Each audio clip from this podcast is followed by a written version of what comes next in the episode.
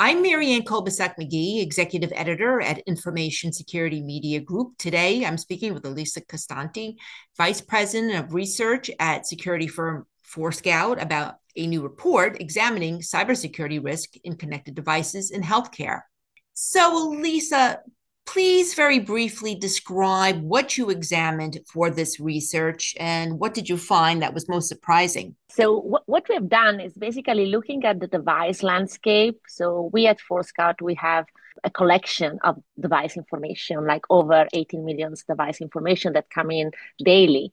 And the research question was uh, what are the devices that are most risky and why are they the riskiest and what are the components that make them risky? Uh, so, what we have done was um, to create a formula to compute risk and basically run this formula over the 18 million devices and then classify, you know, the riskiest devices per vertical. We are monitoring like several verticals, which include healthcare, but it's also like government, retail, and others, and geographies. Uh, and, and, then we come up with some which are interesting, like uh, in in the healthcare spaces, for instance, things like devices like uh, uh, DICOM workstation or PACS servers, and I can elaborate more what those devices are, are amongst the riskiest for a variety of reasons. So I understand that some of the most worrisome devices identified in healthcare are IOMT devices such as DICOM workstations, nuclear medicine systems, imaging machine, mm-hmm. PACS, and patient monitors. Why are those devices so risky? So, the way we compute risk includes a variety of factors. Um, and it puts together factors like vulnerabilities. So, are there any known vulnerabilities in these devices? Misconfiguration. Is the device actually configured correctly or do i see unencrypted data? Do i see the default password? Do i see uh, default protocols that are enabled which should not be enabled because are basically expanding the threat landscape or communication with bad ips which are knownly uh, connected to, to bad actors?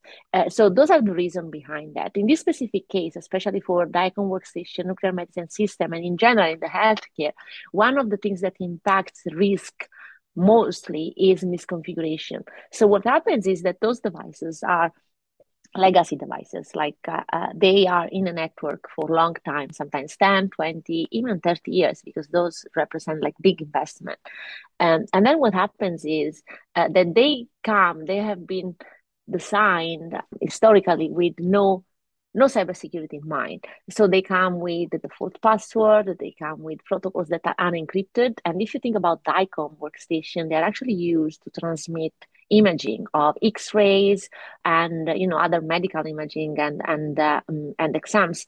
Uh, so basically, there is a lot of sensitive information. This sensitive information is uh, transiting in clear, so without encryption on the network, which makes uh, the risk level of these devices, if they are compromised, quite high.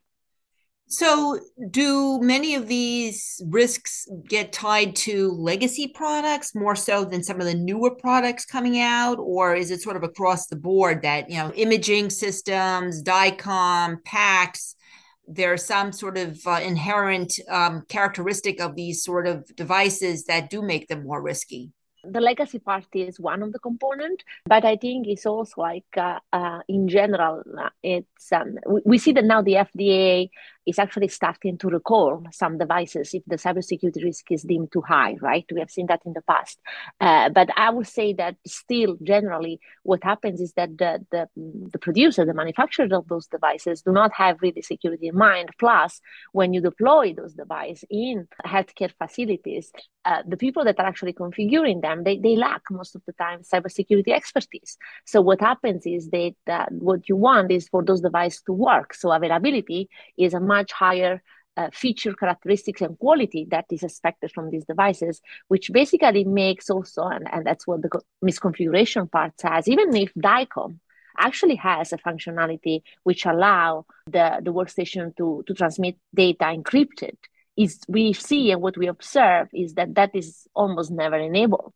So it's like both a, a lack sometimes of features, but some, sometimes even if the security feature is there, what is lacking is the proper configuration of that feature. So, with that said, what are the risks to healthcare organizations and potentially patients if a vulnerability is exploited, if the encryption is not turned on? You know, what what is the bottom line here for these organizations? Is it data breaches? Is it these devices becoming unavailable? What are what are some of the fallout from these problems?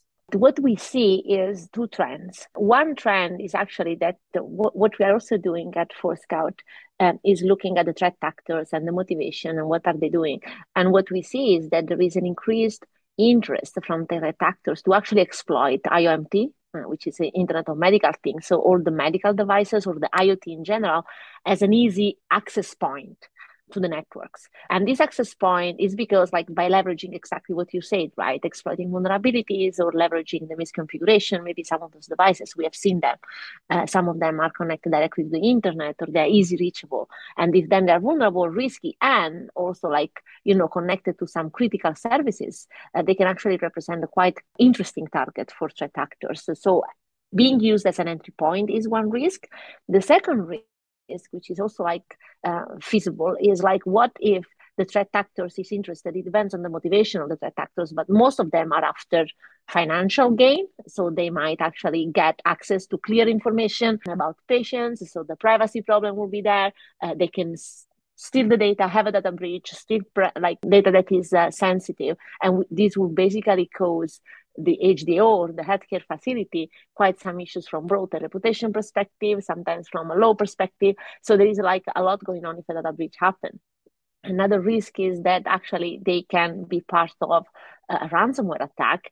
And then on top of the leakage, on top of the unavailability of the service, that can actually also cause uh, disruption to the service itself. So, you know, healthcare services cannot be delivered. And if patients are there connected to the systems, they might actually suffer from some damage. We have seen something happening in this sense with WannaCry, right? When WannaCry happened, I, I think like HDOs took something like a couple of years to really uh, get back to the, the, to the backlog of things they had to do.